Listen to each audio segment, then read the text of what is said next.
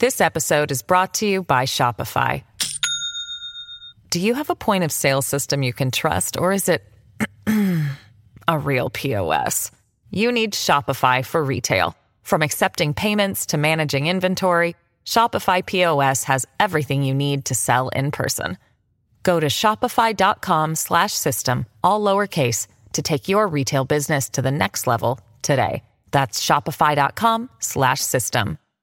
How the right wing hacked the media and how we can hack it back. Matt Robeson, Blue Amp Channel, Beyond Politics podcast. What we've done today is we've hacked into our friend Greg Oliar's podcast called Prevail, with his permission. He had a fascinating conversation with Blue Amp Channel co-host Cliff Schechter. He's a former Biden campaign ad writer and a longtime Democratic communications consultant who knows all about the backstory of how the right wing seemed to capture American media. We wanted to bring it to you, so check it out. And don't forget, at the end, go to Greg Oliar's Substack. It's also called Prevail. Check that out. Subscribe to that. It's a great read. And subscribe to the Prevail podcast. It is awesome. I hope you'll check it out. Cliff Schechter, welcome to the Prevail podcast. Thanks for having me, man. I've been looking forward to coming on. When you were on the five eight, you said, I can't remember if it was on camera or off, that it was C H C H E C T, and you said that the second H was taken away at Ellis Island or something. And it was such a good thing to say because I always spell your name correctly now. I just wanted to just... I try to do that totally with people because, yeah, because for most people, the name is most of the time S C H E C H, and I and so people do that, and I'm always like, I don't know if it was on the actual boat on the way over where they shaved the H off, or it was at Ellis Island, but somewhere they cut it off. So. Yeah. I used to have a J in my name. It was O L E J A R, and that is long oh. gone also. So maybe your H and my J are together somewhere in some exactly. they're, weird they're file cabinet. They're in the ocean somewhere, and like some kind of reenactment of Titanic or... Yeah. What, let me ask you this. What kind of name is Ola? Is it Olahar? Is that what it's, it was? It's Oli. It's just Oliar. It's pronounced the same way. It's Eastern European, Slovakian, I think. Oh, cool. Okay. Yeah. So everyone wants to put an apostrophe in it and make me Irish. And I'm like, I'm not... Oliar! I'm not Irish at all, which is funny. I hate to disappoint people. Okay, well, so... They want to, I've got really light skin and blue eyes, so they always want to make me Irish too, and neither am I. Yeah. Yeah, I don't know. Okay, so two uh, non-Irish guys talking. So you have this Blue Amp channel on YouTube. You've done ads and messaging for Biden. Before that, for Gore, Bloomberg, and Warren Buffett. You've written columns, and you wrote the book about McCain, the real McCain. I wanted to, so before we get started, just tell everybody a little bit about yourself. How did you get into politics? Because you didn't go to school for it. You went to school for history and stuff like that, and international yeah. affairs. And now you find yourself in the middle of all this weird domestic political stuff. So how exactly did that happen? Great and fair question. And I will give the short version because the long version is a long and winding road, to quote some people, that, you know, where you look back and you're like, I don't know how the hell I got here. But I, my, yeah, my interest was always in history. That's what I was in undergrad, and le- legal affairs, who I thought I was going to be a lawyer. And when I decided not to do that, the part of history that had always fascinated me was political history. So that's what I always studied. And then, but I'd found U S history as well as world history fascinating. So I ended up coming out of undergrad and doing some domestic political work. The timeline will say I went to, I worked on Bill Clinton's reelection at his polling firm with two of the worst human beings, no, three in the history of the world at the time. Okay, so the three guys that were coming out of that, po- that polling firm, Dick Morris, That's right, yep. Dick Morris, Mark yep. Penn, and Doug Schoen, all of whom rapidly became Fox News Democrats because they're three of the sleaziest humans alive, as far as I'm concerned. That's an opinion, guys, if you feel like suing me. And they, and so after that experience, I went back to School of International Public Affairs at Columbia for international affairs. I'd lived abroad in both France and England, and I thought I was going to be an international journalist or something of that nature. But life sort of, weird things happened, and I got these offer to work at a polling firm in Washington, D C, Work, went there, and I loved dom- domestic politics became important. And you mentioned, I'll skip over stuff, but you mentioned the really big thing before, which was some of the issues that, that we just could not tackle and seemed to not be able to. We've done, we've made progress, let's say. I don't want to be complete pessimist, but guns being a big one. Yeah. I was recruited because some people knew me, and I did some P R on the side when I was studying in grad school. And I, and I talked to people. So it wasn't actually Michael Bloomberg I worked for. It was what was then Mayors Against Illegal Guns, which he started. And then what be, has become Every Town for Gun Safety. And this was two thousand five, six, seven. And the Bloomberg people, let's just say, have money to pay consultants. I had a kid, and I wouldn't have done it if it wasn't what I believed in. But they needed a lot of help on like They didn't know how to talk to the left, because Bloomberg, of course, on so many things was more conservative on economic issues, but his base on guns was going to be, so they needed me to translate and help them promote and explain to them in this new crazy world. I know this will sound nuts, that the Huffington Post or Daily Beast or Daily Coast or whatever it was, they didn't get. At the time, I was like, guys, if I push your stuff and put them on those channels, millions of people will see it. You're still getting psyched when you land an op-ed in like the Indianapolis Star. I'm like, that's not the world we're moving into. It'll end up in the Indianapolis Star if it's about Indiana anyhow. But so I helped them create their digital program. And then I went on from there. You said Buffett. I actually, it was the Buffett Foundation. They do a lot of work on women's health. And I did some work for them. And with Gore, it was the Alliance for Climate Protection. And just, I had about almost a decade where that was mostly what I was doing until I, well, I'd written videos for Bloomberg, written scripts and produced them, and somehow found myself partnering up with somebody. And then in the COVID era, I, we've got a call from my partners, like an old sort of business associate who was like, the Biden people need people who can write ads and write them quickly. And we were just like, all right, pay us X a month. And we'll, this is one of the most important elections of my lifetime. And we desperately need the pus-filled, orangina-colored demon to loot. I went and did that. And so I wrote some ads for them and some other stuff. And now I have a large list, email list, where I do fundraising for good candidates and causes, I would say. And then I still do P R and write the occasional ad. That's and then I started the YouTube channel because yeah, I don't have enough things to do, clearly. Yeah, yeah. No, me, me too. Same thing. I'm like, I, I have four jobs. Let's do this YouTube show. It'll be fun. That's how it works. Okay, I have a long list of questions. This is just stuff to talk about now. Sure. Because I want to pick your brain on some of these things. So you've worked a little bit more closely with the Democrats, with the Biden people, you know, maybe more of the thinking there. It seems to me that the fascists are just, they're just on the rise in this country. And the main problem messaging wise is that the Republican Party is basically the zombie Republican Party. It's the Republican mm-hmm. Party in name only. It's full on been co-opted by Trumpy fascists. They're not interested in governing. They're not interested in cooperation or compromise, which is how every legislative thing that's ever happened in the history of this country has happened. Well, the whole theory Even, of democracy and the yeah. republic is you have to work together. Yeah. So if you're going to obstruct, if you're going to just be like, no, I'm not going to do that, fuck you, it's not going to work. Even in the de- in the decades up to the Civil War, you see the word compromise, the Missouri right. Compromise, and this year's compromise. And these are people that literally they were fighting, there were fisticuffs in Congress, and they still got shit done. And now it's there's one party that the lion's share of the people in that party refuse to do any governing. Why does the media not report on it that way? Will they ever start? And how can we get them to go there? What do you think? So good. Thank you for this topic because it's one I rail about often. The way I look at the Republican Party, and I should have looked up what animal, what creature it is, but it's like there's this horrific, it's horrifying video somewhere of these ants that attack a creature and then take over it, kill it, and then take over its brain and actually maneuver it around to do things. Like it's a zombie at that point. That's the Republican yeah. Party. Like they th- they like to throw up Mitt Romney and people like that that seem normal on the outside, but it's the MAGA guys that are the ants inside maneuvering this thing, as we yeah. know. Um, and there's a number of problems, obviously. The media and folks that worked in that media, Mark Jacobs is a great one. What's his, oh, John Harwood, who got fired from C N N once the new folks took over because he was too honest about stuff. There's some folks that just refuse to play the both sides game. Our media fell into this kind of model of nonpartisan media, and we're just going to tell you the, what's going on. There's going to be some fairness on this side, and some fairness on that side. So the Republican Party started hacking that system at least fifty years ago, right? Yeah. Slowly, you'll see in the nineteen seventies, the early seventies, is the creation of a no, no. And I'll try to, I don't want to, I don't, I'll make jokes along the way. I don't want to bore people. I know this is an intellectual show, but everybody gets is interested in the weeds. But you'll see between about seventy-three and seventy-eight, the American Enterprise Institute's created, ALEC, which yeah. is the American Legislative Corrupt Every. Can I curse on here or no? Fuck yes. Corrupt every motherfucker in the Republican Party. I think it's that's what it stands for, if I remember correctly. The N R A in the infamous, and I live here, Cincinnati Revolt, where they had their meeting here and the hardliners kicked out the moderates and, and the radicals who are white supremacists. These were all forerunners to where we are today. And these were all people that weren't going to compromise, that were going, didn't believe in democracy, and they start pushing. So this has been going on for a long time. The problem is that our media got stuck in this era of the forties to, I would even say, even the eighties, and you could even say the nineties pre-impeachment, because there still were a lot of Jim Jeffords and John Chafee. He's not even Lincoln, his dad, John Chafee. And hell, you're in New York. I grew up in New York. Jacob Javits was like a liberal Republican to the point where he was more liberal than two thirds of the Democratic Party, maybe more. So there were different wings of different parties, and having that sort of both sides thing made a lot more sense. It hasn't made sense since Newt Gingrich's rise.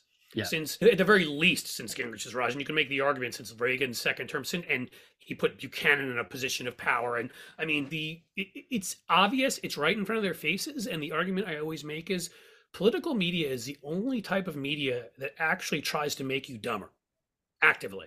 Like, if we know that it would be like, and I, this is what I always repeat, I'm like, and I may have said this on your show, so I apologize if I'm repeating myself, but That's but fine. It would be like, the one group of scientists say the moon is made of Swiss cheese. The others say it's not. Who's right? Or right. if they, if that would be if they covered science, all science that way. Or the Dodgers had two runs and the Giants had one run. Did the Dodgers win? We'll ask both sides. Like, objective realities are then, they, so in politics instead, they know Newt Gingrich comes in bad faith. They know Mike Huckabee comes in bad. They've seen these people for years. Liars who've been caught lying, who've been caught in ethics violations. I named two people there because they're two of the early ones I can think of. But like Mike Huckabee sent out something on his Newsmax bought list saying he had a biblical cure to cancer and raised money on that. Newt Gingrich, we know, you know, with GOPAC, he corrupted all these things and taught Republicans how to refer to Democrats as sick and evil. And we know who these people are. They're frauds. But the media still refuses to step out of that crouch. And, I, and the biggest, I think the problems are, it's careerism with some folks. Like, they don't want to step out of line because everybody actually gets just one big conspiracy. That's not it. If you've ever right, worked yeah. in a culture before, you get that you have to adhere to that culture or you may be pushed out. Publishers are largely conservative still. And then some of the stuff we can't help, the stuff we can help is, we have failed, and I don't know why, because you name some of the people I worked for. I've worked for people that put a lot of money into causes on the left, but we have barely ever even tried to create a parallel but truth-based left media. That we've got some magazines that do this, New Republic or This Nation or whatever, although The Nation with Vanden Heuvel and some stuff veered off into, I'm yeah. sure, interesting territory. But we've got, there are a few newspapers here and they're owned by people on the left that are willing to do this. Courier News has done some of this, Heartland Signal. I'm not going to say nobody, Media Matters, of course, and I'm not saying nobody has, but we don't provide the pressure on the left to the mainstream media that they do on the right, which is why some people will say to me, why are you being viciously over the top? And my answer always is because that's all they respond to.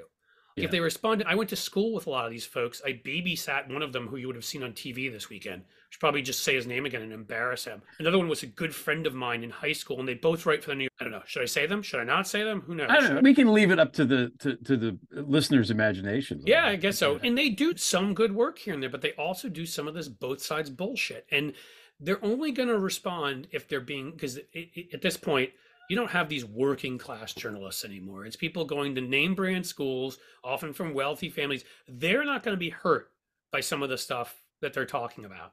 So what I would say is, you want to pressure them.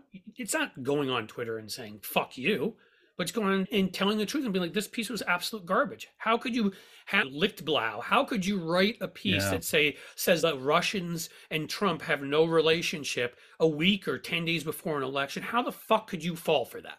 You know what I mean? And if you want to put it nicer, that's fine, but that's what needs, and if we had a bigger media apparatus the way they do, I think we could get the media to do better, but it's very hard. There's, and again, I saw you when you spoke to Matt, my partner at the YouTube, to Matt Robeson, you were more generous than me, and I, I'm fine, and so was Matt, where you said you think most of the media are doing good work or whatever. I would probably say some. I would say, There, I'm very careful to say that there's some great folks out there. I mentioned Harwood and I mentioned Mark Jacobs. I mentioned others that have worked in, in Rex Hubkey right now, Will Bunch. There's yeah. people that are, they write some columns, but they also do news and whatever, and they're terrific. But there's also way too many people out there who will just, they'll go on. They're either fully corrupted, and you can tell who they are by various interests, or they don't give a damn. Right? It's all just a spectacle to them. And I don't know if they care if democracy falls. I don't know if they understand what enemy of the people means, and that if they're eventually, if democracy did fall and we went to the worst possible imagined future, they get a reserved seat on the cattle car right next to me, but they don't seem to get that. So I, it, my answer to you is the only way you're ever going to get media to move to where they need to be is by pressuring the hell out of them constantly. Let's take a break. We'll be right back. This episode is brought to you by Shopify. Do you have a point of sale system you can trust, or is it a real P O S? You need Shopify for retail. From accepting payments to managing inventory, Shopify P O S has everything you need to sell in person. Go to shopify.com slash system, all lowercase, to take your retail business to the next level today. That's shopify.com slash system. You bring up a lot of good points. Plus, the I, the monolith thing, I think, is really important to understand, because th- these things are not monoliths. The New York Times is the most frustrating schizophrenic body that we have. Like, it, one, they're terrible about, for example, trans rights. Their coverage of all this trans stuff has been wretched. It's been deplorably abhorrent, to the point where people are going to die because of how shitty it is. And then in the same news cycle, they produce really good work about this scoop or that scoop. And the irony is that we know what we know because of these media stories, which they break. And that's what I mean when I say that a lot of the journalists on the ground are doing good work. I think it's more the institutions themselves, the structures that are in place. I worked at A P in human resources, so I used to go to the news meeting and observe it. And it's interesting to see how that works. Like, you have people pushing stories, and but the people know what is, quote, news and what isn't news. And everybody has a sort of, but that's a very subjective thing to, you know, to say, yeah. To some degree. There's some things clearly are not subjective. Joe Biden won the election. That's not subjective, but that's a news story. But other things, maybe we're not going to report about Iran right now, for example. That has gotten very little play in the media, what's going on there. And other stories have disproportionately large amounts of play, like the fucking balloon or whatever. So it's all very frustrating. Um, but you brought up an important point. You said, and again, to quote you from that show, I enjoyed that podcast with you. Sorry, I just... No, I'm uh, glad. I always, I, I hate watching myself after, so I'm glad you liked it. I do too. I do too. Like, I, watching myself is tough. Watching other people, easy. Uh, you brought up the fact of the lack of context. And that yes, is what's so yes. difficult, is that when you say like these investigatory scoops, right? So I go on every couple weeks on Mary Trump's show. I am a, quote, nerd avenger, of which there are, I don't know how many of us okay. she invites on, but a bunch, a bunch of folks that you see on Twitter and places, Dahlia Lithwick and Wajahat Ali and Dean Abdallah and good Gentile, really talented, smart people outside of me. Somehow they let me in there to bring everybody drinks. Or I was like, I'm like Michelle Bachmann in that debate that time. I just bring everybody water is what I, but, but Mary Trump, when she released those, we know now the taxes that originally became that tax story for Trump. Huge story, Suzanne well, Craig, yeah. So that was a great investigative piece. And I guess what my point is, they still do a great investigative journalism there. Yes. I don't go after those guys at all. It's their political analysis desk, their politics desk that fucking sucks and undermines the great work, because the investigation side will create a piece like that. Your own newspaper created this tax piece. So every time when Donald Trump brings up the issue of taxes, to give people context, that should be referred to, and it would even be in your own interest because you broke the fucking story. But they don't. They let it go down the memory hole, like they do a few pieces on it, and then if there's a new angle to it, a year or two later, they'll bring that up, right? When we, when the House committee got a hold of his taxes and those were released, there were some more stories, but they don't constantly provide the context. What I said with Mike Huckabee before, they don't say, do we believe what Mike Huckabee is saying about climate change? We did try to sell people a biblical cure to cancer, if that's going to give you context into who this guy is. So maybe when he says there's no climate change and more guns make you safer and we should take women's rights away, maybe you should question that. And that's the kind of context the political desk refuses to do. Because if they did it, ninety percent of it probably would be hitting Republicans. And it's not that I'm saying Democrats are great. I can criticize Democrats all day long. It's just comparatively, we have one party that does a lot of what it says it's going to do, and another party where it's all just become a joke. It's all performance. Yeah. Like, it's failed Instagram stars and reality T V and former talk radio hosts. It's somebody, I think it was Jared Yates Sexton, if you ever read his. Yeah, we've been talking, L B and I have been talking about that, his point that he made for years now. All these guys, are they're all failed actors, failed comics, yep. failed models, failed I mean, we can go musicians. All There's Tim Why did Poole Breitbart move to... out to L A? He moved out to L A to become an actor. He failed and he started Breitbart. He yeah. wanted to be an actor and a comedian. They hate the mainstream of America because the mainstream didn't find it interesting. Dana Loesch, N R A, I'll get as many people killed by the N R A because I want my face on T V. She literally pitched a quote unquote hot mom sitcom to N B C, with her. And like when this whole thing about this, I guess it's amateur way to get your picture out there in front of people that are like casting for movies, explore talent. Yeah. Candace Owens, Lauren Boebert, like the list goes on and on. This nut that they've just exposed, Anna Paulina Luna, her whole thing was she wanted to be an Instagram star and a model. It's just, it's one after another. It's these people that had brushes with fame and crave, they're such narcissists, or they just want to make easy money, and they crave the money and the fame and the whatever. And Anna Paulina Luna was a strong Obama supporter in oh eight. Carrie Lake was a strong Obama supporter. But these people then found out, hey, wait a minute, look at all these morons here on the right who will buy a biblical cure to cancer. I can sell them anything. And the right is smart enough to get that they're looking for people that have, who actually, even if they're amateur actors and suck, at least have tried to be actors. Oh my God, have you seen the thing with the Project Veritas guy trying to do like a New Kids on the Block thing? I, I mean, saw like... the clip, but I saw the link to the clip and I did not click the link because I did not have Bleach readily available. I, I saw it because it was on Twitter and it started playing for me. I'm like, oh, I, you know, I saw it probably yeah. for about ten seconds before I was like, what did I just see? And I talked about this. I released a video last night on this newest one. I don't even know how to pronounce this la- stupid last name, and I don't really care. It's probably a fake name anyhow, we've learned. Andy Ogles or whatever, the one from Tennessee.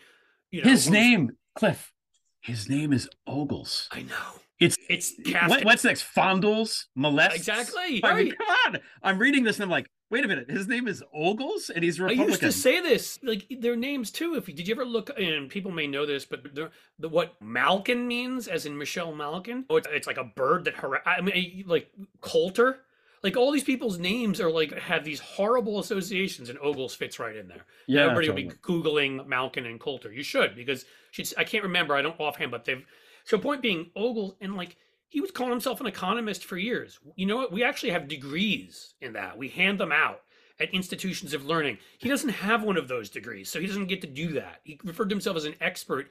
I don't even know what this means. On international sex trafficking. An expert, does that mean he did it with Matt Gaetz, who now won't be charged, but probably should? I don't know. But he had made all these claims about himself, that his resume, that none of which are true. And it's just another example in all this. And that's what I spoke about, like in this video, is that the end goal used to be like you wanted, you cared about policy, even if you're coming from the right. You generally had, I mean, there are demagogues along the way. There, your Tillmans and your McCarthys and your, but you generally wanted, maybe you want to do something you believed in. Like now, the end goal isn't to be a congressman or a senator. It's to get like a Fox News gig. Yeah, it's to end up on the right wing gravy train where you can go to, you can go go online to a QAnon conference and get paid a hundred grand to just show up and say stupid things that you know not to be true. And obviously, we learned all of that. Not that we didn't know it with these the, the Fox News Dominion. Yeah, with the Dominion. Sure. Which I to me, oh my God, can I give you my shocked face? I knew these all these people are lying. I knew all of them didn't know. They, it's the question of our age, and some of it's you and I, I don't remember if we talked about it before we came on air about how easily money travels now from place to place and how easy it is to bribe people. An article just came out on all the, and you probably saw it, all the various E U officials that were being bribed and whatever by Putin's Russia to try to change their stance on Ukraine, or no, Crimea, I think it was specifically at the time. Yeah. And, but what else, tra- what else is really easy is, and we're in an age of weaponized communication. Yeah. And I've tried to have conversations and you get these First Amendment absolutists and I'm like, listen, we regulate things that we consider to be dangerous. You, you can't issue terroristic threats. We you, you we have you can't commit acts of sexual harassment. You can't share child porn. You can't you know, slander. Yeah, slander, libel. But we were we refuse to have this conversation. And I'm not saying how much regulation there should be. But one of the guys who shared, the guy who's just just had his had his, it was his sentencing, the mass murderer in Boston. Okay, uh, I'm sorry, Buffalo. Yeah, right. The market, racist, whatever. You know. Well, one of the folks who encouraged him and shared his visions and all stuff in the United Kingdom just got sentenced to a fourteen-year sentence for that. We can't do that here. We yeah. that you can share any, and I'm not saying maybe that's going too far. I don't know, but we refuse to even have the conversation about the fact that it used to be somebody, whether they believed in it or not, whether they're fake like Fox or not, who could stand on the corner and scream crazy shit and maybe convince five people if they're lucky to do crazy shit. Now they have access to the entire world via social media, and they if they lie again and again with just the right music and just the right graphics and just all this kind of brain fuckery, like we see what Fox News does to people, turns them into zombies. And I don't know what we're going to end up doing about this, but we, do, but we allow them to call themselves news. They go into a courtroom and say, we're not news, we're entertainment, so they don't get held responsible. But then right. we allow them to show up at the White House and ask questions like they're a news station. And I just don't yeah. fucking understand it. This is what I'm getting at with the, the Democrats need to, and the media needs to call this shit out. Now, you mentioned social media. I've been writing a lot about Elon, not as much recently about Elon Musk and Twitter, because I even the day before the buyout happened, I wrote a piece called Tower of Babel, Elon, saying that's basically what was going to happen. And everything that I said would he would do, he's done, because my position is that he's a chaos agent and he's there to destroy it or subvert it in some way, which is China, what's happened. You think? I don't, I have no idea who he's working for, but or maybe he's working for himself and he's just a fucking asshole. But the end yeah. result is he's letting the Nazis He's not letting. He's let all of the Nazis back on. Yep. And now some of the new stuff that he's doing, he's which people are making fun of him and calling him like, oh, he's so insecure because he wants to make we sure to see his tweets. tweets. But pathetic. The reason he's doing that, it seems to me, is because he's tweeting out shit that his overlords, his whore masters, want to be seen. And he yeah. has to make sure that everybody sees it, no matter what it is, whatever the message is that is people get out there, it it gets out. So now he's been pretty not subtle about promoting no. Putin stuff and the the anti-Taiwan stuff. He's not, I, I don't no. get it. He's not, he's from South Africa. We don't even know if his immigration was legal. From what I've read about it, it's a little bit dodgy there. I don't understand how we let a South African and Australian come into the United States, no matter how long they're here, how much money they have, and fucking poison our discourse and ruin our media. It makes no it should, sense. As far as I'm, just deport him. Seriously, yeah. if you can, or I've got a real problem. And again, what I think is, you, you probably know, cultures take a while to change. Yeah. And the problem is like we, and I don't want to cast aspersions on some of our older leaders who I think legislatively were incredible, right? Nancy Pelosi will probably end up on the Mount Rushmore of legislators, stuff that she got through. I don't want her on Mount Rushmore. I want her on the fucking twenty dollar bill in a few years. Okay, That's so you I mean. obviously appreciate her too. Yes. She, she, it would never take her fifteen rounds to vote on anything. She knew when she had the votes. She, she was incredible. But what I would say is some of the older leaders, some of the ones in their seventies and eighties, couldn't get themselves out of this era of the eighties and even early nineties, where people got, where both parties got together, and there still were different wings of different parties. You could have, you could have Hal Heflin or whatever in the Democratic Party, and you had this whole New England wing and West Coast wing of the Republican Party, and they couldn't get themselves out of that, that this sort of this thing that was enunciated by Pat Buchanan as many as fifty years ago has basically slowly taken over the Republican Party. And then after Trump came in, it literally shot on steroids. And it's just not the same thing anymore. You're they're putting your lives in danger and having yeah. attacks on the Capitol. Your husband is being hit with a hammer because they're trying to kill you. I'm not saying specifically Pelosi, but this is a lot of these folks who I just think we needed this new generation to come in. Because if you see the video that has gone the most viral on my channel is Dan Goldman literally beating the living shit out of these bullshit witnesses on their fucking Un-American Activities Committee, which is really the Defend Trump from Being Prosecuted Committee. And I almost love watching it because it looks like they're going to cry and maybe close down the committee or try to figure out a way to kick Dan Goldman off because he fucking destroys them. Uh, one, one of the other ones that's done the probably the fourth or fifth best video on my channel is Eric Swalwell standing up when they went after Ilhan Omar and be like, you guys are fucking saying and calling out anti-Semitism, you? The ones with the Soros conspiracies and the Jewish lasers and the and what we used to have, and there's still a couple of folks like this in positions of leadership would say, I'm not going to dignify that with a response, or, oh, that, that's ridiculous, but that's just Republicans being Republicans. No, you need to fucking play this game the way they play this game. Every time somebody puts a mic in front of your mouth, that is a messaging moment. It is a moment to share with not just your base, but low information voters, you know, who you are and who yeah. they are. And for years, we have let them get away with this bullshit, even pushing garbage. I make this connection all the time. In two thousand sixteen, Ted Cruz and even Carly Fiorina, who now is like a born-again Democrat who has rejected the Putinites, but she's responsible for this as anybody.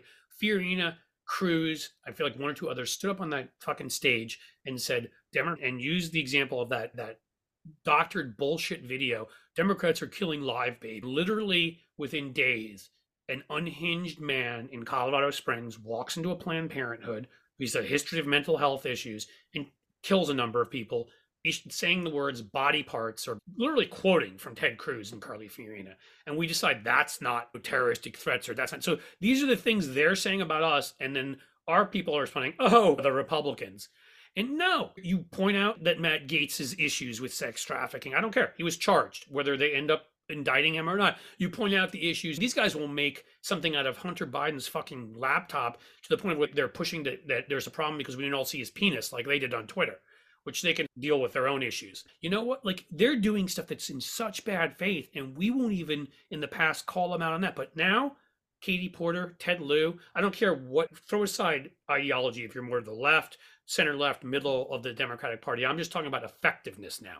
A O C, Ted Lieu. This new guy, Maxwell Frost, is really fucking good at it. Maxwell too, Frost is He's awesome. amazing. He's been Ruben there for Gallego. two weeks. He's amazing. Yep. Yeah. Ruben Gallego, who's taking on, one of the reasons everybody got behind him is because he was the one who was willing to go on Twitter and call Ted Cruz a baby killer when he tried to give us his theory of doors to stop shootings. Yeah. If doors were only shoot stronger, which I'm sure would help at parades and stuff. We have people now who are willing. Katie Porter sitting there reading like that book, you know, How to Not Give a Fuck or whatever it was. That is a, that, believe it or not, like that's, and I know you know this, but everybody might not, that is a messaging moment because th that ended up going viral. And it's Democrats understanding that you need to mock them. You need to point out their lies and inconsistencies. You need to go after them for their, how dangerous they are and how anti-American they are. And that's the way you win against these folks. We're getting better, is what I'd say. I am not, to be clear, attached to the Biden administration. I wrote ads in twenty twenty. Never, that's it. It was never in the administration. I probably, whether I get hired again is questionable because I'm willing to be critical and I say things. I think under very difficult circumstances, Joe Biden has literally done a masterful job legislatively. And I think he moved us forward. He's been going after Rick Scott on Social Security yep. and hitting him and mocking him. He at least brought the F word to the conversation when he said semi-fascism. I wish he just said fascism, but to say MAGA Republicans are semi are semi-fascist, that's a big deal for Democrats. Sure. So do I want him to still be tougher? Do I want him to be better? Do I want him to be hit them hard? I do. But some of his persona is like the ah, likable Joe guy. And, I, and in a way that gives him even more license to do it. Because yeah. one minute you can say, my, my friend Mitch McConnell, and the next minute you need to be like Berkeley slitting his throat. You yeah. know what I mean? And he started doing that. And I think, so even he is, he's learning at this point, but an old dog learning new tricks, it's hard with some of the folks who are in the upper echelons of the Democratic Party. So when you're talking about Democrats calling them out on all this stuff, we are getting a lot better at it because yeah, we have this whole new generation that wasn't, that only knows the post Bush two Republican Party yeah. and what they've been. Yeah. You know, they see the light. Yeah, yes. They see it for what it is. We got to take a quick break. We're going to be right back with Cliff Schechter. Okay, we're back with Cliff Schechter. I don't. I was going to save this to the end, but let's just get it out of the way. I just talked too much. You got to. I need to. No, shut I, up and... I'm, no, I don't, I'm not going to do that. I have a bunch of questions, and if we don't get to them, it's fine. I just wanted to All chat. Right. I think you were talking about Biden's accomplishments. My opinion is that Biden, and I've said this a bunch of times on a bunch of platforms, Biden is the best president of my lifetime, which is both acknowledging the good work he's doing and also an indictment on the presidents that have been in my lifetime, I think. It's not, I'm born in seventy-two. Nixon, so we're, you were, we're pretty you much were born, exactly the, yeah, yeah, Nixon was, exactly was the same age. Yeah, exactly. It's the same thing. You could make arguments for other people, but I think it's, I think it's pretty obvious, actually. I want to put I would this agree with you. I don't want to spend too much time on this, but I want to put it to bed. Historically speaking, as being a history guy, incumbent presidents don't lose re-election unless they really fuck up bad or they're super unpopular. Yes. Biden is doing Or they get awesome stuck work. in an all in an awful economic cycle. Although yeah. in Republicans' cases, they often create that. But go ahead. Yeah, there's reasons. But for the most part, you really have to bungle something. Or Ross Perot. There, there's forces yeah. that are weird that come along.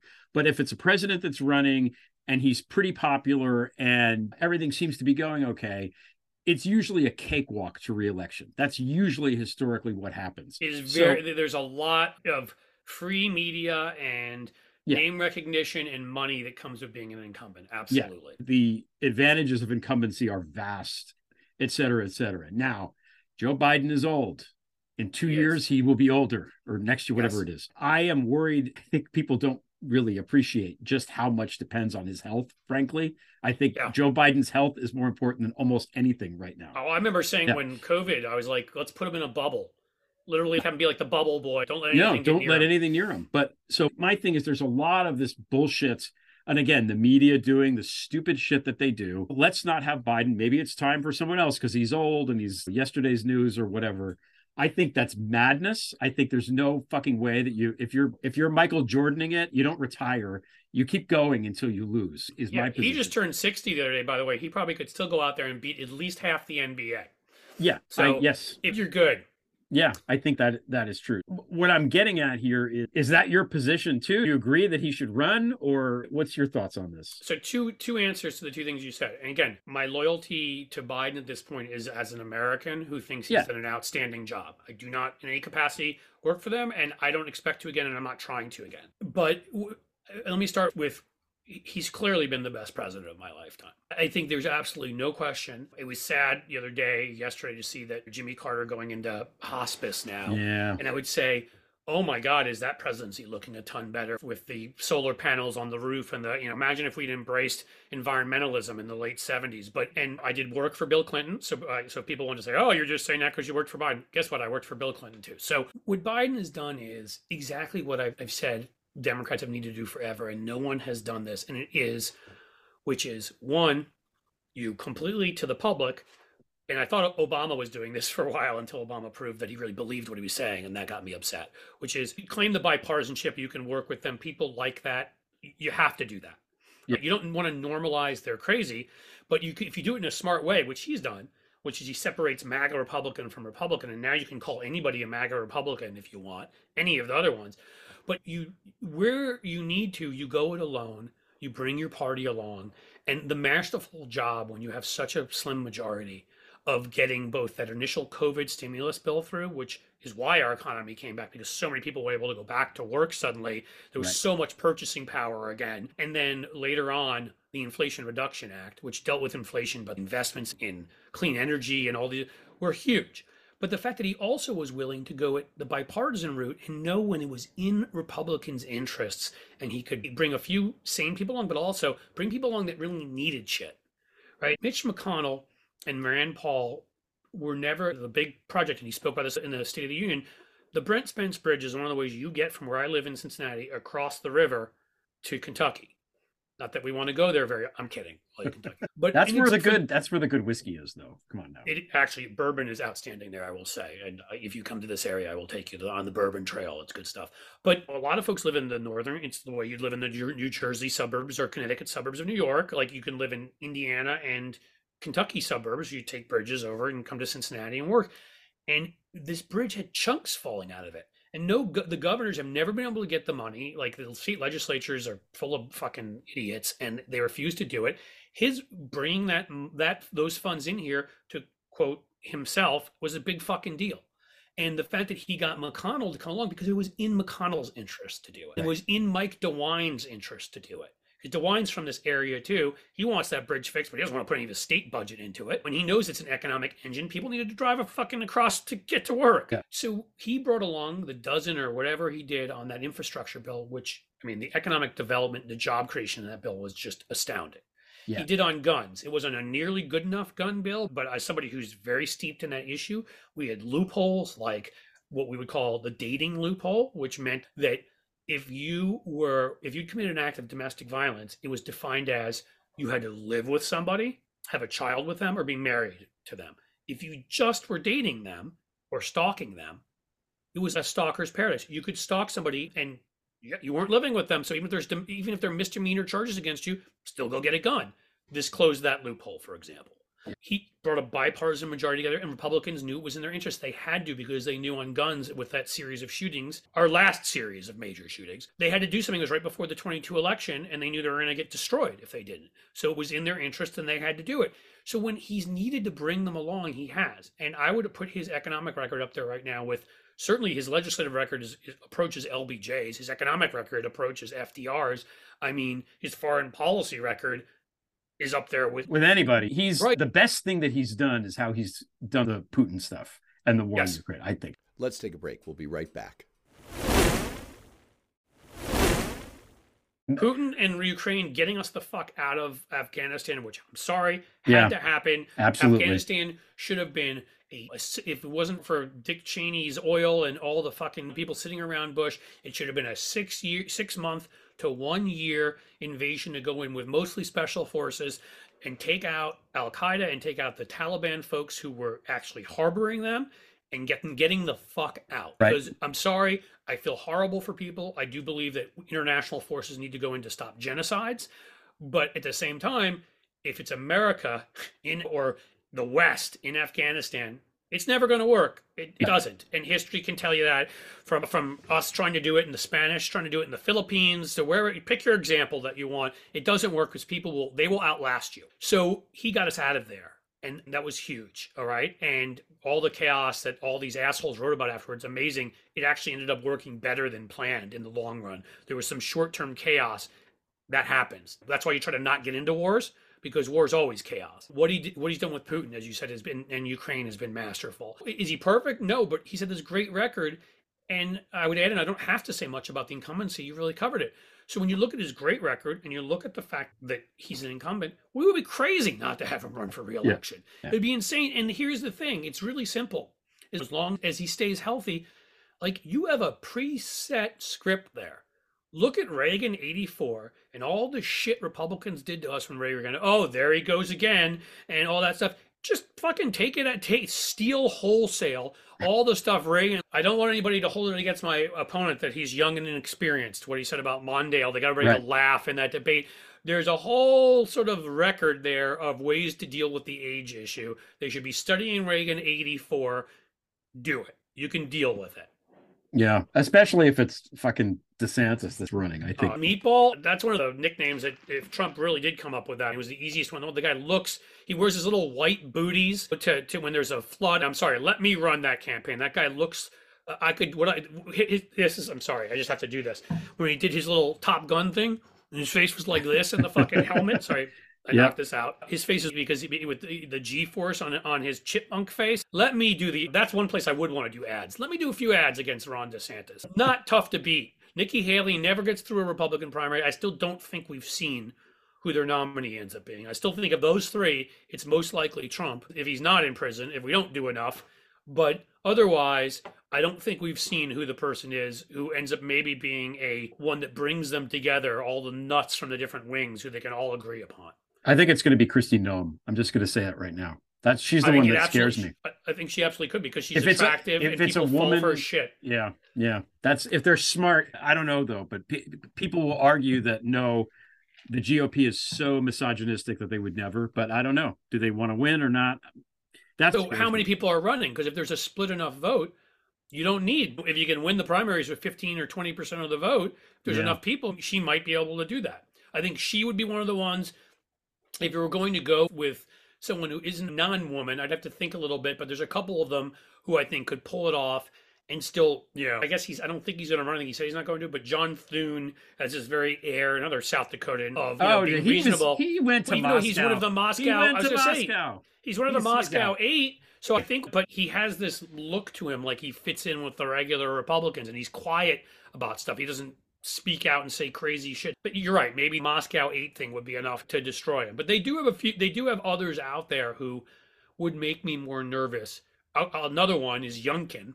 Yeah. He's a right winger who comes off like the private equity guy he is. And or and so they, there are some like they end up being compromise candidates who are still just as fucking nuts and just as fascist. And those would be the ones who would worry me. But again, if Biden is healthy and Biden is our incumbent, and we get the machine up and running, I feel pretty fucking good about things. Yeah, me too. And Marjorie Taylor Greene, we finally have also done what they done, what they did. They created caricatures of our leaders all the time.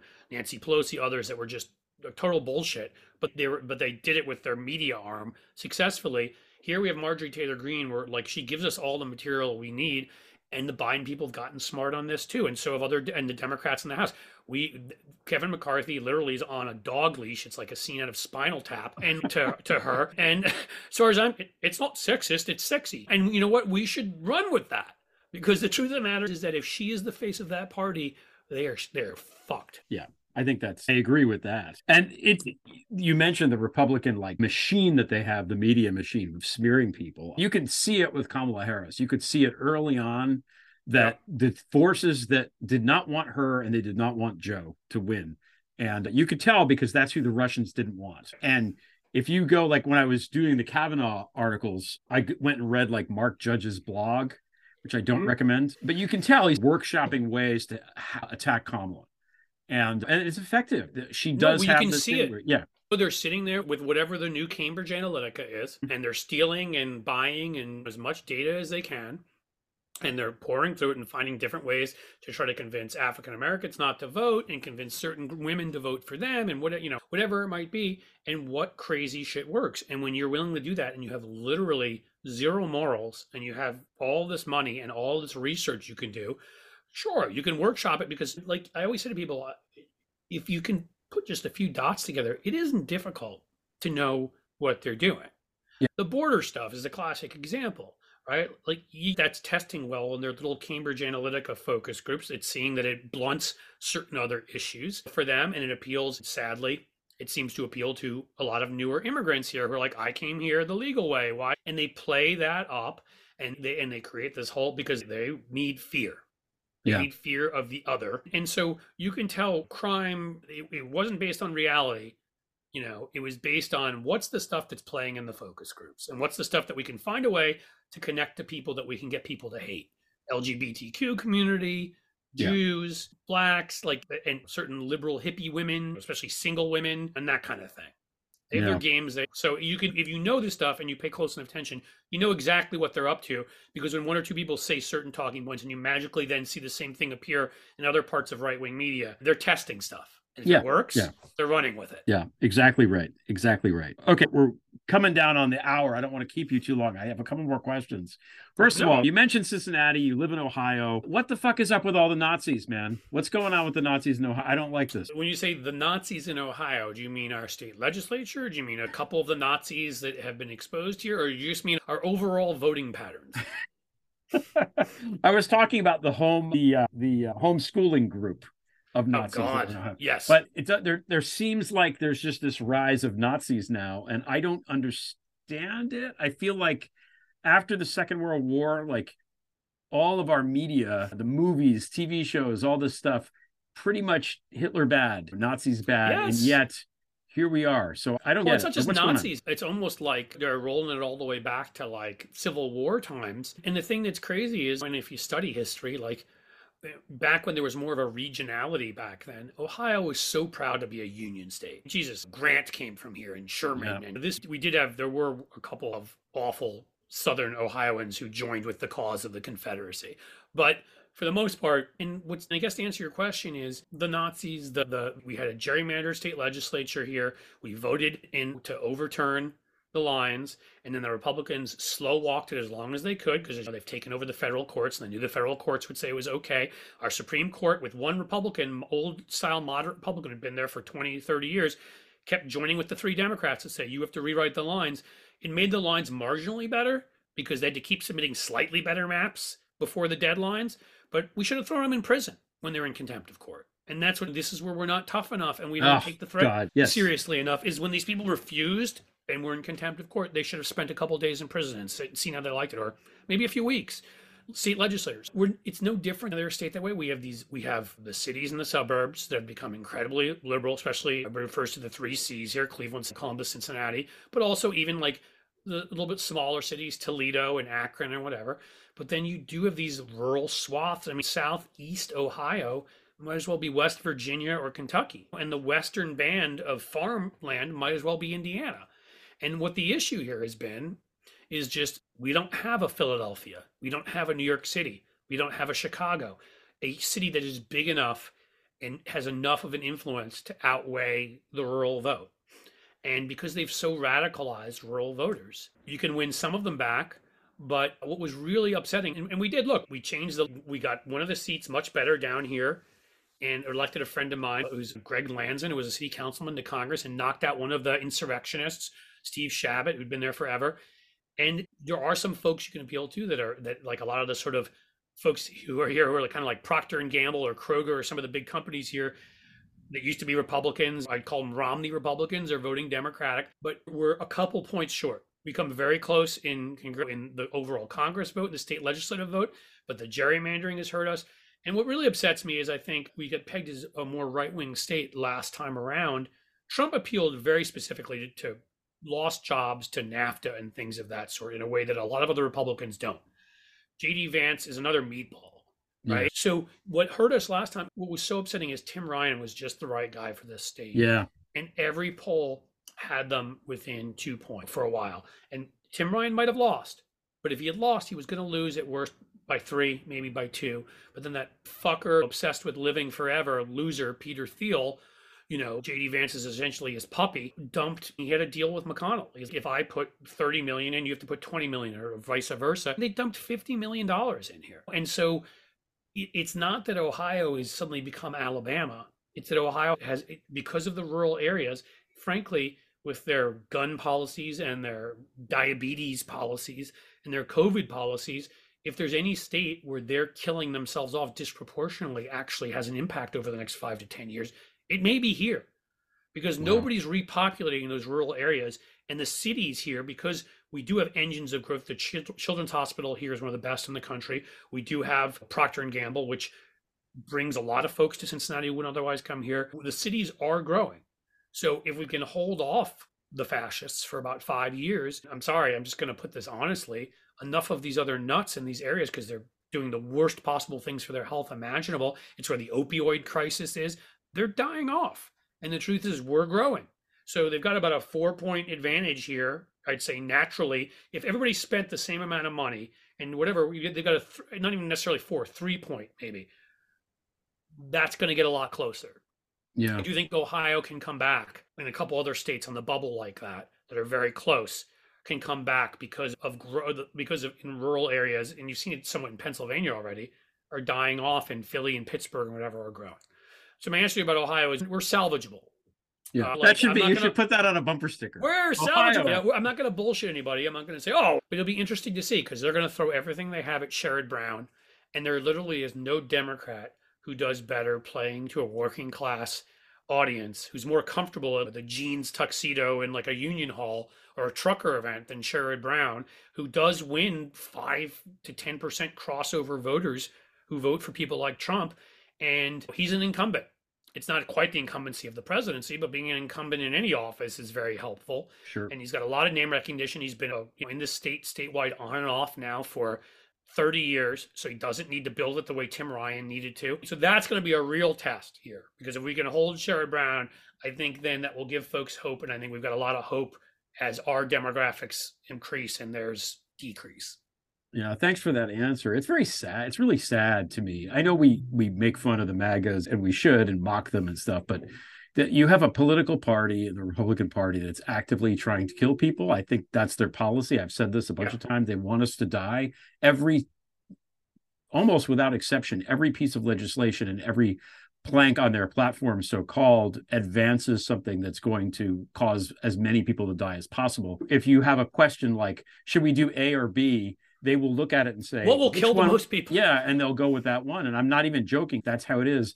And the people that are dying disproportionately from their the COVID, their COVID fuckery are their own voters. And it's just really fucking sad. It really is sad. And I have a hard time because I try to balance my yeah. compassion as a human being with the fact that, look, I am the least religious person and brought up in whatever, but trust me when I say Hitler would still find me Jewish. And when I realized that that some of these folks that this stuff's happening to, they would happily throw me on a cattle car. And so yeah.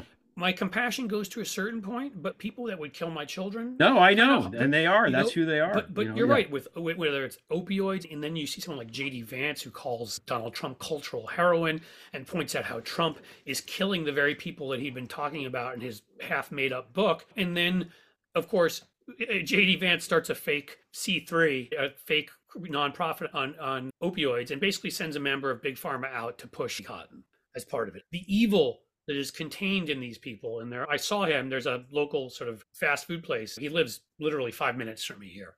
Okay. And I saw I'm him sorry. with his kids.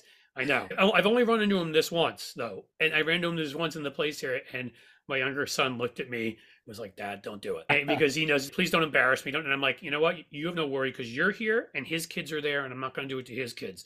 But what I would have said to him if it had been just me and him, I debated this guy three years ago on N P R where they had us on about, and he was at that time saying all the right things. He was like, I'm still conservative and hope for that vision, blah, blah, blah, but would rip into Trump and the whatever. And I would have been like, yeah, you probably don't remember me, but I fucking remember you. And you think you've achieved something by being senator. You had a billionaire throw a bunch of money behind you and you sold your fucking soul. There aren't a lot of us who couldn't pull that off. Trust me when I say, half the people, if we were to do a, just look around this restaurant here, half the people in here have far better personalities than you, J D, and they don't look like fucking meatballs. So you're just a soulless fuck who was willing to do whatever Peter Thiel and, Don, and Mitch McConnell and whatever told you to. Don't get all high on yourself. That's why you are where you are. In any case, the point being, like, the, and the diabetes is horrible in these areas, right? They're eating awfully. They're, it's all become this own the libs shit, right? They're, yeah. It's like the smoking that was re-added to the house floor, or not the house floor, but their offices.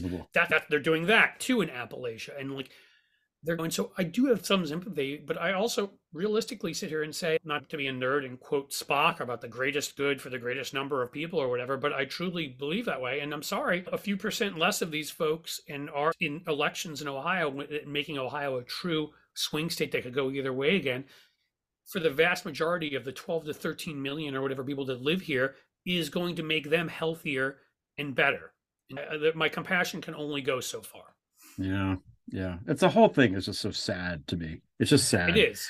And uh, yeah, it's, ugh, it's just, and there's sad. No way to win them, because I always point out, no, you can, it's a lost on cause. The Bernie left who would say stuff. And I'm not criticizing everybody. I have friends who worked for Bernie, and I think, oh, I'll criticize Bernie. The you Bernie left is ridiculous. It's fucking ridiculous. Okay, okay there. Well, members of it, and I've gone when Nina Turner, who's from my state and I know is a fraud, has tried to run on stuff. I called her out. Other folks who were once friends of mine, when they before they looked at how the easiest way to get ahead on that side of things. I don't even want to go into it, but I'll say this: when there, with our the argument coming from there of, oh, you only need to get more progressive economically. Well, that's just bullshit. I mean, we should get more progressive economically because it's the right thing to do.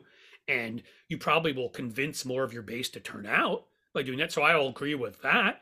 But you, you, when you tell me you're going to win folks, you know what? Sweden has a Nazi party. They have universal health care and like family leave policies where they get months off, and go look at their social safety net. It's everything that a lefty could dream of in this country. Yet somehow they are still, because they've had immigrants come there from Turkey in certain places, they're still able to use anti-immigration fervor and other stuff to have a Nazi party that wins a decent amount of the vote. So when you tell me, oh, if we just move to the left economically, I would tell you to look at Europe and look at the fact that there's that Marie Le Pen still does very well in France, and they've got probably the best universal healthcare system in, in the world in France, in terms of spending the least and getting the best outcomes. And they've got all sorts of other social safety net programs to the left of us, stronger unions and all that. And guess what? Working class folks are still being fucking fooled into voting for Nazis there. So there's just, on some level, you do your best. Maybe you can win one or two percent of them back, but that's not why you're doing the policies you're doing, because you want to help your base. You want to help people that are suffering economically. And that may, that includes some of them, but you don't do it to win them over. No. You're not going to. No, you're never going to. Never going to. It's just never going to work. It's like McDonald's doesn't waste time trying to advertise to people that are vegans or are never going to eat there. It's just, it's a waste of money. It's just not the one, there. Yeah, the ones that, that voted like for Donald Trump reluctantly, and I, even voting for him that way makes me sick, but I'm just point, making yeah. a point. The ones that voted for some working class folks who were poisoned enough on Hillary because of the Russians and others who could vote for Donald Trump reluctantly, there that's the kind of people that Sherrod Brown, there's a five or ten percent of them can win over. So yes, you have a shot with, if you're if you fit in there, of winning over this very small contingent of them. But five or ten percent of them is like whatever percent, because we're still winning thirty percent of the working class. It's this very small sliver that you can win over. But again, it's not going to make the difference in most elections. It's very small. Most of them are Nazis because they're Nazis, because they believe they, they get told this shit and they believe it. And that is not how, those are not the folks you should be aiming your policies at. They, they, our policies have the effect, if they're good, of that they'll help them. Sure. We're still never getting their fucking votes. I know. And not only that, they'll, they do what the Republicans do, which is they take the benefits of something that Democrats fought for and voted for, and they didn't vote for, and then claiming credit. Hey, look, the stimulus. Look at, like, I built this new bridge. It was me. I, oh, you yeah. voted against that? Oh, P loans. You lazy people on welfare. Oh, you're going to let me take eighty thousand dollars. Chuck Grassley was like one hundred forty-seven years old and shouldn't even be allowed in Congress anymore. And but he took, I don't know, he's a multimillionaire, but he took how much for his fucking farm? I don't even remember anymore. He's shameless. Yeah, disgusting. Okay, one more question before I release you. You've talked a lot about this whole the whole Armenia situation. I want to talk about that because it's complicated and something that doesn't get talked about in the news very often.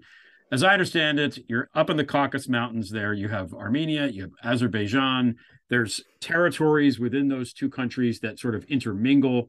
Armenia yes. is the world's oldest Christian country, continuous. It was the first country that became Christian that still exists. Azerbaijan is Islamic, so there's tensions there.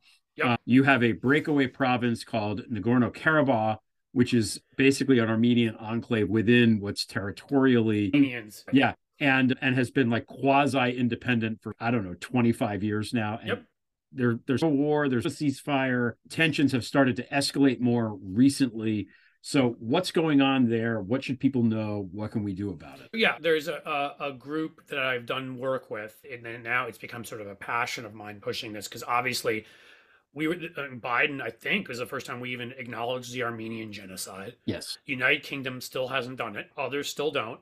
The E U, because of natural gas and other reasons, they've got the way fossil fuels corrupt the world is just, they still are, they invite Aliyev, who's a corrupt, corrupt kleptocrat, and from your stuff on Trump, that at one point there was going to be a Trump Tower Baku.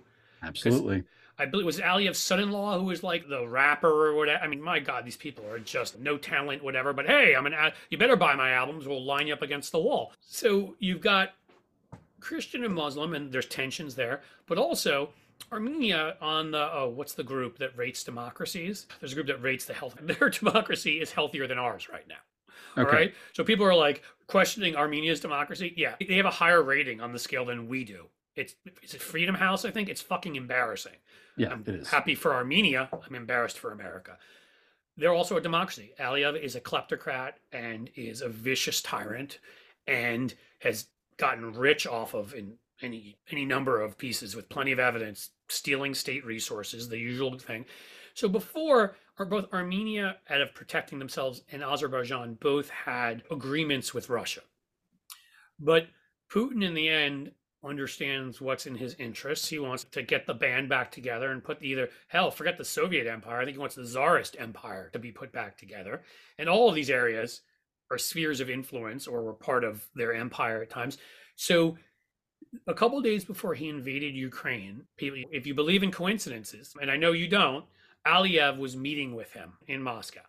Clearly, some green lights were being given to each other, to, and it's in his interest for there to be attacks and things, taking some of the attention away from Ukraine going on there. It's in his interest in terms of the way he's viewed by the world. It's in his interest because if things are unstable there, everybody calls Russia in to be an independent mediator, and oh, Russia increases their influence there and gets more access maybe to a pipeline. Tied into this too is Erdogan, good old Erdogan, who hired Michael Flynn to kidnap somebody out of, rendition someone out of the country. And I don't remember, there's other American folks that it was, is Tulsi Gabbard one of the ones that they, he was also corrupting? You may know this better uh, He was than me. The one also that, whose lackeys beat up protesters in front of the White yes. House. And he had Trump on speed dial. Trump talked to him more right. than any other leader, which I was surprised right. to find out. Yeah. But there were a couple other like members of Congress groups, wing groups that have been heavily, I remember it's the prayer breakfast, like they've got their claws in. Mm-hmm. And so obviously, if you know the Armenian genocide, you understand that Turkey was the one who committed that. And so Turkish nationalists like, oh, I don't know, Mehmet Oz, who was good buds with Erdogan,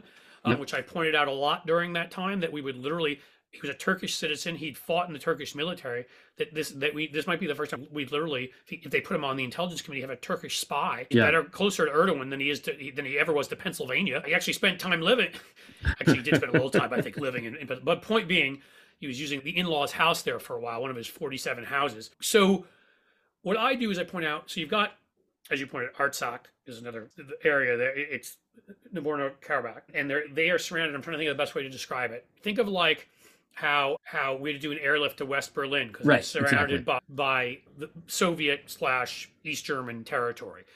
That's what it's surrounded by. They need access to this road to get to Armenia. But this, the uh, Aliyev and the Azerbaijanis made up this fake that they were going to do something, I don't remember, with fossil fuels. The irony, right? These people just look at you in the face and tell you what they're doing is such a fascist trait, right?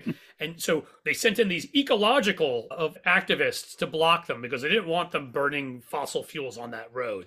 Utter bullshit, completely seen through. one of the P R companies that hired some professor in the United Kingdom to write, and he found out it was for Azerbaijan, and he backed out and fucking called them out on the whole thing and how it was all bullshit. And he's a big climate. So that's... Well, not to interrupt, but Baku is, was one of the first places where oil was discovered. And yeah. in the Russian Empire and Soviet Union, that yeah. was the center of the entire... Before Saudi Arabia, before anywhere, Baku right. was the place. So you've got oil and you've got natural gas, and they want to run a pipeline through Armenia. And they want to... They, they, so there, there's chaos, but there's, as there often is, there's reasons for this. They want Armenia. They figure the U S and will be... dealing with Ukraine, dealing with other stuff. We're not going to stand up and risk lives. Or, but Nancy Pelosi went over there and stood up with them. A few Republicans from less MAGA-ish wing have also done that. But it, it's a simple story. It is a corrupt dictator, vicious dictator, killing people in a democracy. So they blocked this road. So these one hundred twenty thousand ethnic Armenians are being subject to starvation and fr- freezing temperatures. And the U N is failing. And I hate to say this because I don't want to like like... undercut institutions that the right does this all the time. This amb- former ambassador, foreign ambassador to the U N from Armenia wrote this op-ed that I shared the other day all about how Kofi Annan had these things he called first principles at the U N and said, if we will not, if we allow politics to get in the way of going and stopping genocides, then what's our point? Yeah. And after East Timor and after Rwanda and after Bosnia, that we, if we don't learn those lessons. So the U N right now isn't doing enough. The E U is standing there, and you've got what's her face, the E U head of the E U, shaking hands with with Aliyev for the cameras, which makes me want to vomit. And I would argue even Blinken, we're not doing enough. We're doing certainly more than the E U. At least we've recognized the genocide. At least we've sent our leaders over there to say we stand with Armenia. But we're not doing enough. We're not. You're not. The way to hurt them is the way you hurt Russia. It's with sanctions. They literally they're a petro state. That's all they got going for them. You hurt them there, you hurt them. But it's like the dictators club again, Aliyev, Putin, Erdogan, who are killing people, innocent people, and the media is almost nowhere to be found. So I'm working with this group, Birthright Armenia. It's an American group. I'm not working with any folks in Armenia, but I'm working with them and trying to publicize what's going on there as much as possible, because it breaks my heart. And it's another place where, call it what you will, call it a genocide, a Holocaust occurred. You know, and we're apparently going to let it happen again. And so I've been doing work there. Are you a heavy metal fan or no? Not really. No, I'm more okay. of a, but go ahead. I just heard ask. My my main genre is a little more hard rock, classic rock, but I like a little heavy metal here and there, Metallica, some stuff. But so one of the lead singer of a band called System of a Down, his name is Serj Tankian, a heavy metal band. He's based, he's Armenian American, based in L A, just an amazing guy. He's also a po- published poetry, and he does art and this and that. He's been incredibly helpful because he's got a bigger, much bigger microphone. And so I've done some work with him in pushing out like a lot of what's going on there. He writes songs about it. He does art about it. And so he helps in, a lot. And he's a terrific guy because he doesn't have to do any of this stuff. Yeah. And he does. And so that's helped too, that we've got a few people like that. Jesus, I wish Kim Kardashian would do a little bit more, uh, yeah. but a brand to worry about or something. So we've had some at least semi people with relatively big names who are Armenian speak out. That one name would be hugely helpful, but has done very little. Yeah. And we do what we can. So that's what's going on. And people should just know about it, because if you're going to follow international affairs, if you know what's going on in Ukraine, if you know what's going, what's going on to the Tigray population, If you're, if we head over to, to Eastern Africa, if, these are things that our new media it, once upon a time covered. But yeah, there's they're few and far between now. And I hate to say this, but I really do think it's racist. And I've got family that one quarter of my family is from Odessa. You know, I, I, I obviously have an interest, familial familial interest, but also a human interest in not wanting anything awful to happen to Ukraine. But at the same time, as we should be showing what's happening to. to people that are being victimized who are white in in our, in Ukraine, we should also be showing up a, a fuck of a lot more about what's going on in to the Tigray population. I'm probably mispronouncing it, and I apologize. Tigray it may be, and to Armenians and other folks around the world. So I do my best on this one, and it's a client that every once in a while I get lucky, and there's a lot of things that I really care passionately about, but this is this is as pure and as good a thing as I've ever done. So I'm so glad that I got the opportunity to spend some of my time talking about it and working on it. Yeah, good. Well, thanks for doing that. I think it is important. I think when people, just normies who have platforms on Twitter and elsewhere, pick certain beats to cover and hone in on, I think it's really helpful. But thanks for getting the word out about that, because sure. I, th- I I agree with you that it's really important. And uh, it's ironic. You mentioned Kim Kardashian. That is one of the most famous people in the whole world is Armenian American. That's how it goes. That's She's how... made a few statements and put a few things on her Instagram, and I'm appreciative of that because that's always very helpful. But with the audience she has, if she were willing to speak out on it all the time, it would be amazing the attention it would get. But yeah, it totally would. We'll keep trying. It totally would. Yeah. Thank you for the work that you do. Thanks. This has been a great sure. conversation. Thanks so much for, for taking the time. You're on Twitter. It's just your name, right? It's at Cliff Schechter. So I'm just at Cliff Schechter on Twitter, which is easy. As you pointed out at the beginning of the show, no second H. Yep. S C H E C T E R N. On YouTube, we're, we're, we've had a lot of videos. We've been had a lot of growth lately. I'm excited about that platform. It's a little different. It's just at C Schechter. So it's okay. just the first initial and then my last name. And you can and find me in either place. And I don't know, there may be other places in the future because I just got told I have to change my two-factor identification on Twitter. And Elon is doing a great job of trying to extort people into getting his Twitter blue, which will not work with me. So I don't know what's going to happen. Yeah, it's a, I suspect that's going to go away, but that's what the fuck do I know? Anyway, no more about. We don't want to end with an image of that jackass. Okay, let's end with hopefully. Let's all do things to to to bring transparency. Let's say to to the dictators and sociopaths and narcissists and bad people out there, because because you only hear the bad stuff, yes, but a lot of good stuff's happening too, and we're beating them in a lot of places. And let's also talk about that. Amen, amen. Cliff, thanks so much for taking the time. Great to see you. Thanks for having me on. Seriously, great conversation.